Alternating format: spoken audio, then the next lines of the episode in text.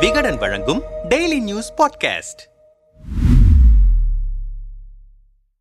மதுரை மாநகராட்சியில் பத்து வருடங்களுக்கு முன்பு இருந்த கமிஷன் கலாச்சாரம் மீண்டும் தலையெடுக்க தொடங்கியிருக்கிறது என்று குற்றம் சாட்டுகின்றன எதிர்க்கட்சிகள். மதுரை மாநகராட்சியின் நாற்பத்தி இரண்டாவது வார்டு திமுக கவுன்சிலரான செல்வி என்பவரின் கணவர் கமிஷன் கேட்டு பிரதமரின் வீடு கட்டும் திட்ட பயனாளி ஒருவரை போனில் மிரட்டும் ஆடியோ ஒன்று சமீபத்தில் வைரலானது. இந்த நிலையில் மதுரை மாநகராட்சியின் மத்திய மண்டல தலைவரான திமுக கவுன்சிலர் பாண்டிச்செல்வியின் கணவரும் முன்னாள் துணை மேயருமான மிசா பாண்டியனை பற்றிய வாட்ஸ்அப் பதிவு ஒன்று மதுரையில் பரபரப்பை ஏற்படுத்தி வருகிறது. அதில் மு க அழகிரியின் ஆதரவாளரான மிசா பாண்டியன் இருபது வருடங்களுக்கு முன்பு துணை மேயராக பொறுப்பு வகித்தார். அப்போது புதிதாக வீடு கட்டுபவர்கள் மராமத்து செய்பவர்களிடம் கமிஷன் வாங்கும் நடைமுறையை இவர்தான் ஏற்படுத்தினார். பல கவுன்சிலர்களும் அதை பின்பற்றினார்கள். தற்போது மிசா பாண்டியனின் மனைவி பாண்டிச்செல்வி மத்திய மண்டல தலைவராக இருக்கிறார். எனவே மண்டலத்திற்கு உட்பட்ட பத்தொன்பது வார்டுகளிலும் தன் அதிகாரத்தை செலுத்தி ஆட்களை வலம் வர செய்து வீடு கட்டுகிறவர்களிடம் வசூல் வேட்டையில் ஈடுபடுகிறார் என்பதாக நிற்கிறது அந்த பதிவு. திமுக கவுன்சிலரின் கணவரது மிரட்டல் ஆடியோவுக்கு எதிராக பாஜகவினர் ஆர்ப்பாட்டம் நடத்தினர். மாவட்ட அதிமுகவினரோ ராஜன் செல்லப்பா மேயராக இருந்தபோது மண்டல தலைவர் ராஜமாணிக்கம் மெடிக்கல் கடைக்காரர் ஒருவரிடம் கமிஷன் கேட்டு மிரட்டியதாக புகார் எழுந்தது. உடனே ராஜமாணிக்கத்தின் பதவியை பறித்து கட்சியிலிருந்து நீக்கியதோடு உரிய சட்ட நடவடிக்கையும் எடுத்தார் ஜெயலலிதா. திமுகவில் அப்படியெல்லாம் நடக்க வாய்ப்பே இல்லை என்கின்றனர். சுழன்றடிக்கும் சர்ச்சைகளுக்கு விளக்கம் கேட்டு மிசா பாண்டியனிடம் பேசினோம். என்னை பற்றி வாட்ஸ்அப் பதிவில் குறிப்பிடப்பட்டிருக்கும் தகவல் அனைத்தும் பொய்யானவை. இந்த தகவல் நீண்ட நாட்கள் நாட்களாக சுற்றி கொண்டிருக்கிறது. போலீசில் புகார் கொடுத்தால் யார் அனுப்பினார்கள் என்பதை எளிதாக கண்டுபிடித்துவிட முடியும். ஆனால் நான் அதை விரும்பவில்லை. மண்டல தலைவரான என் மனைவியை வாகனத்தில் கொண்டு போய் விடுவது போன்ற சிறு உதவிகளைத்தான் நான் செய்து வருகிறேன். மற்றபடி நிர்வாகத்தில் நான் தலையிடுவதில்லை. எந்த அதிகாரிக்கும் நான் உத்தரவிடவில்லை.